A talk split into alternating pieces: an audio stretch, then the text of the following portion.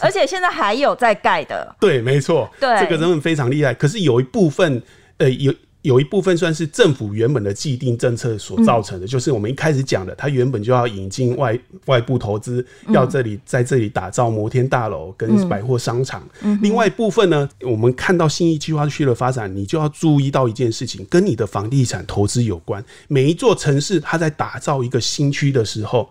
你要注意，你未来的商圈还有整个城市的这个轴轴心发展轴心会不会因此而改变？其实全台湾各大都会区都有这个状况。台北市是从西往东迁移，所以现在台才会有人为什么要炒南港？南港说南港是台北的新东区，其实它是有脉络可循的。那台中呢，则是不一样，它是从东往西。现在已经转到了七期，嗯，那台这个高雄就不一样，高雄不是东西，高雄是由南往北，嗯，所以你在房地产投资的时候，你要注意到这个大方向，要有大局观，你在投资的时候就会赚的比较多一点，嗯哼嗯哼。像我们现在在讲那个整个信义计划区，其实它整个面积大概是一百五十三公顷，那我算了一下，它等于是，比如说一开始我们以中正纪念堂，它可能是原本的信义计划区来讲，它等于是有。六座以上的中正纪念堂的面积，那除了刚刚讲的很大一部分商业面积以外，它其实很大一部分，另外很大一部分就是豪宅区。嗯，对。那这个豪宅区其实真的是聚集了全台湾，差就是在那个金字塔顶端的所有的富人阶层。那它的豪宅的价格也是等于是说全台湾最密集的，就是等于是说全台湾最贵的房价都密集的集中在这一块了。其实它有，我们有归纳出它有，就是现在有五个最红的，诶、欸，也不算最红啊，就是过去一直啊有实价登录以来，就是最贵的五个豪宅。嗯，嗯以实价登录来讲呢，在这个信义计划区最贵的豪宅应该是这个郭董郭爸爸住的那个豪宅。对，信义富邦。不过呢，信义富邦这个成交价呢，一般来讲大家不会把它当成正常价来参考，主要是因为它的交易。创新高价三百万的那个交易是在这个庭院户，在一楼的庭院户，而且他都住户自己买来买去，自己叠那个价钱呐、啊。哎、欸，是这样，您这样说是没错，但是也要有人买单呐、啊。嗯，哎、欸，那个钱不是小钱，他们就里面自己的人，然后买来买去，然后就会觉得说，我不想要让我这个社区的价钱跌下来。不是富人心态吗？富人心态，也许有人这样想，但是我想大部分富人不会这样玩了。为什么？那花的还是自己的钱，你干嘛自己花自己的钱帮整个社区拱价？啊，你怎么知道那是真的价格？这个就要看太黑暗，你相不相信？毕竟实价登录已经揭露了嘛。嗯，啊，我们没有证据之前，也不能说实价登录是造假。而且以郭董的性格来讲。哇，真的，我觉得那个价格是蛮有可能，三百五十几万是蛮有可能的。嗯、为什么？因为听说当初郭董他们原本就在新义富邦有四户了嘛。嗯。那原本就希望这个老太太能够跟自己住一起，而老太太她需要地方逛逛一逛啊，晃一晃啊。而当时候这个一楼庭院户的那一个住户，原本是不缺钱的。嗯。那不缺钱，会后来为什么卖？他不止不缺钱，他还自己打造自己的庭院，他会植栽啦，或者园艺这一些东西，把自己的庭院打造的非常漂亮。嗯、那这个老郭老太太一看到就就尬爷，知道不？就。都盖，这个时候就你讲的好像身临其境，好像郭老太太身边的一位丫鬟，就就就就跟那个 而且儿子啊，儿子啊，有事找儿子，嗯，人家儿儿子可靠，不像我们哇。如果我爸跟我说他要去新义富邦买一户，我会叫他去做梦比较快，对？那可是人家不一样，孝顺。那看上那一户之后，就一直频繁的出价。其实这个在业界流传的很广，他已经出价好几次了，对方还不卖，直到的这个。有一次，这个台湾股票市场波动比较大的时候呢，哎，对方才说好了，那就卖。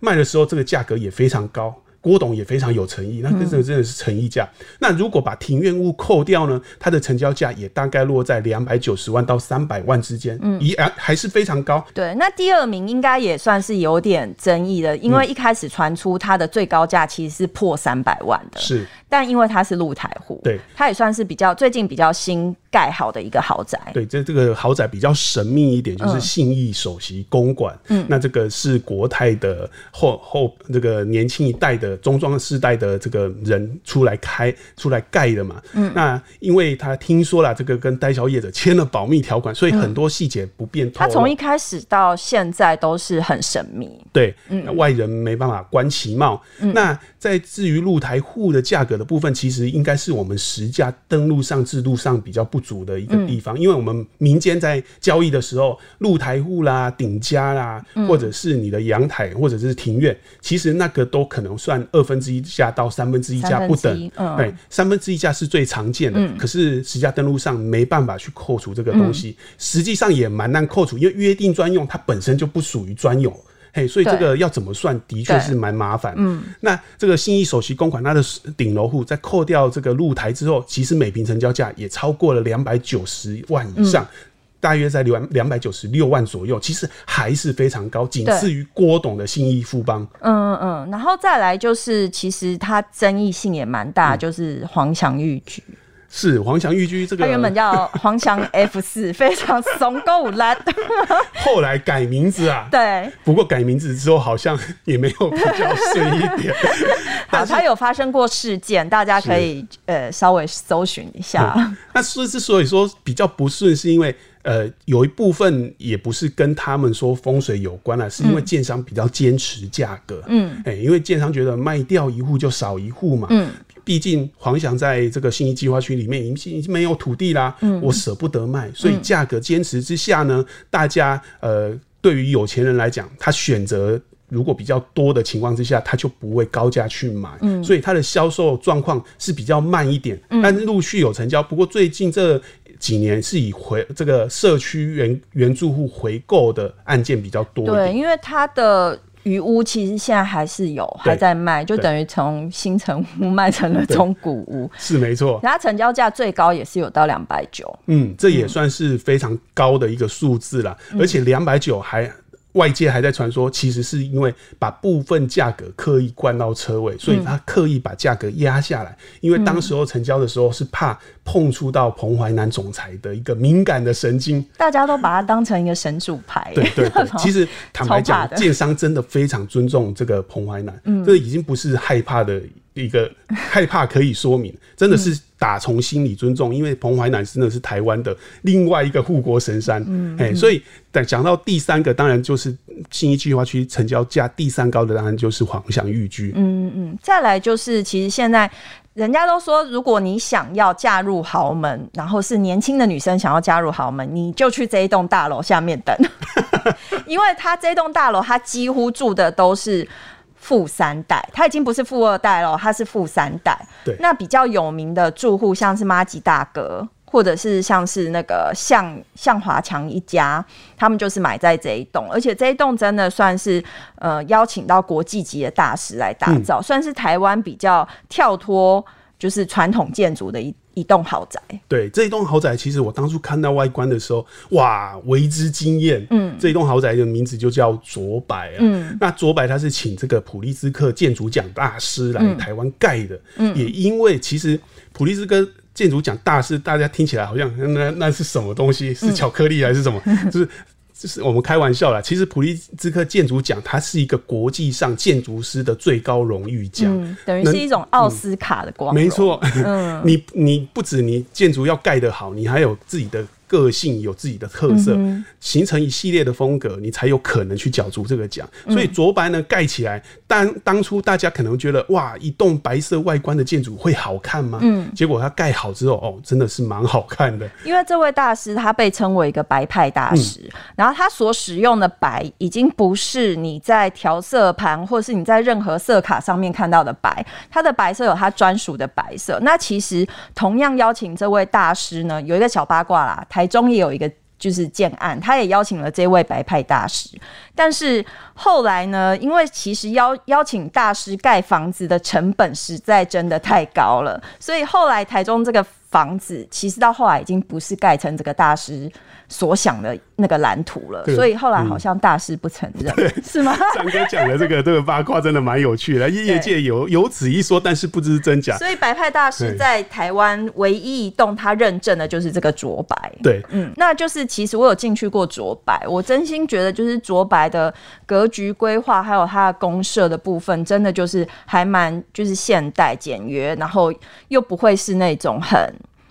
你知道有一种豪宅，它是、嗯、有一种豪宅叫做过于铺张，跟就是让你觉得太富丽堂皇。对，但是这一栋就是真的非常时尚跟现代。嗯、然后它的它有部分的户别，就是真的是正对一零一，等于是说大家都说就是呃跨年的时候，你就是在自己家的阳台，就等于可以看到那个。嗯跨年烟火，宜轩这个张哥观察的很敏锐。其实他讲到一个重点，就是其实最近这几年台北市的豪宅风格已经在转变，转变的比较内敛低调，就是低调的奢华的那种感觉。嗯，你外观上你根本看不太看不太出来，它是一个豪宅，或者是里面这个装潢有多铺设、了、有多浪费。没有，台北市的豪宅不走这个路线，反而是走比较文雅文青的路线。嗯嗯嗯，对。不流行巴洛克了，巴洛克，他现在还在盖巴洛克的建商会恨我们。你小心，你会被追杀。没有，还是有，还是有些区域的人喜欢巴洛克。对啊，那除了卓白以外，第五名入榜的，其实我自己都有问号。哎，我不是要说他怎么样，那我想说。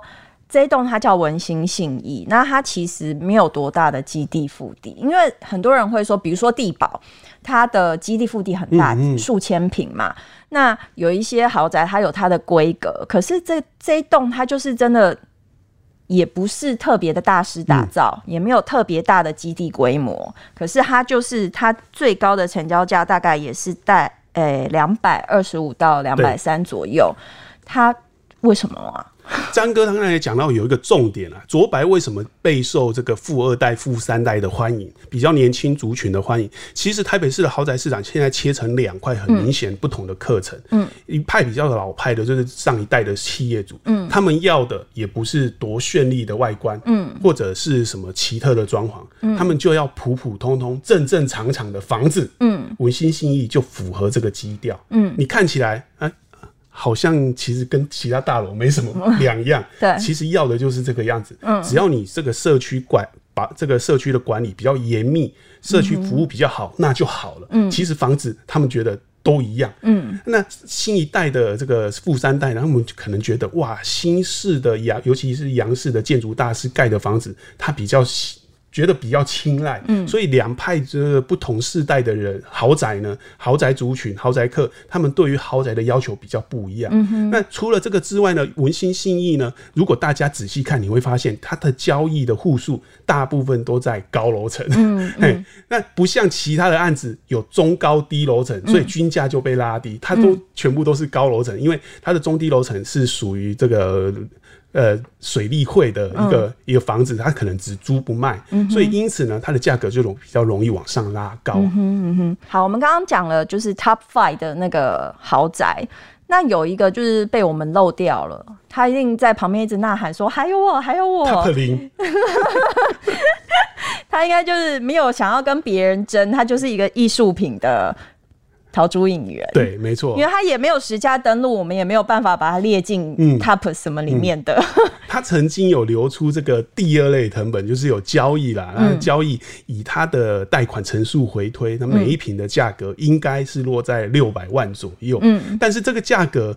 大部分人认为这个价格脱离行情，那、嗯、地震局台北市地震局也是这么想，所以他因此没有揭露这一个交易。嗯、另外一部分，他的交易对象呢是属于公司的关系人，对，对，公司关系人呢，他也不属于正常交易，嗯，所以我们一般呢也不就不会觉得说啊，这个交易是可以属于正常行情啊。你对啊，如果跟我说啊，台北市豪宅现在一平两百多万，豪宅还卖那么久，然后现在有一个豪宅可以卖六百万。这不是红衣小女孩玩扯铃吗？鬼扯！不要这样说人家。其实我们，我从跑线到现在，然后从呃陶朱影园，它还是亚太会馆的时候看到现在。哦，那那个时候我还没出生。哦，真的好，好。我是看你的节目长大的。谢谢你哦。然后呢，我就想说，这个陶朱影园到底什么时候会完工？那很妙啊，他从呃上梁到现在，每年都说，呃，明年农历年后会公开，明年农历农历年后会完工。那最近我们一次采访中华工程那边，也是说明年农历年以后它会完工。然后呢，价钱的部分一样是说它是个艺术品，所以我们不对外公开。然后对于来看屋的人呢，他也都会做身份的认证，这样，然后还要检测你的品格是否良善。所以我觉得这个案子就是一个蛮奇葩的案子，而且它不偏不倚，就在郭董的那个新一富邦旁边，而且还蛮近的哦、喔。对，对，所以走，走个过过条街就到了。所以大家也是真的非常期待，到底真正入住这个旋转豪宅的，到底会是谁？其实确实啦，业界都很期待。那你的外观弄得这么绚丽，那你的内装到底？还会有有什么地方让我们觉得很惊艳的地方？大家都来期待嘛。嗯、只是说这个豪宅它本身确实啦，你说为什么到现在没办法公开？它的价格确实是蛮让人望之却步的啦，价格真的是太高啦。对对，对、嗯，好，今天谢谢大家收听《地产詹哥老实说》，我们聊了信义计划区的前世今生，然后世昌也帮我们解释了，其实那里没有刑场哦，那为什么那个五星级饭店不跳出来讲？他一直被人家误会到现在，哎，其实这个是都市传说哦，都市传说，那就不不需要理会，澄清。好好，然后讲了就是新一计划区的五大豪宅，以及未来有可能会破天价的一个豪宅，然后大家也很好奇，他到底谁会住住在里面？应该不会变成新的都市传说吧？好，好，这部分我们就姑且不论。好，以上节目由信义房屋赞助播出，谢谢，拜拜，拜拜。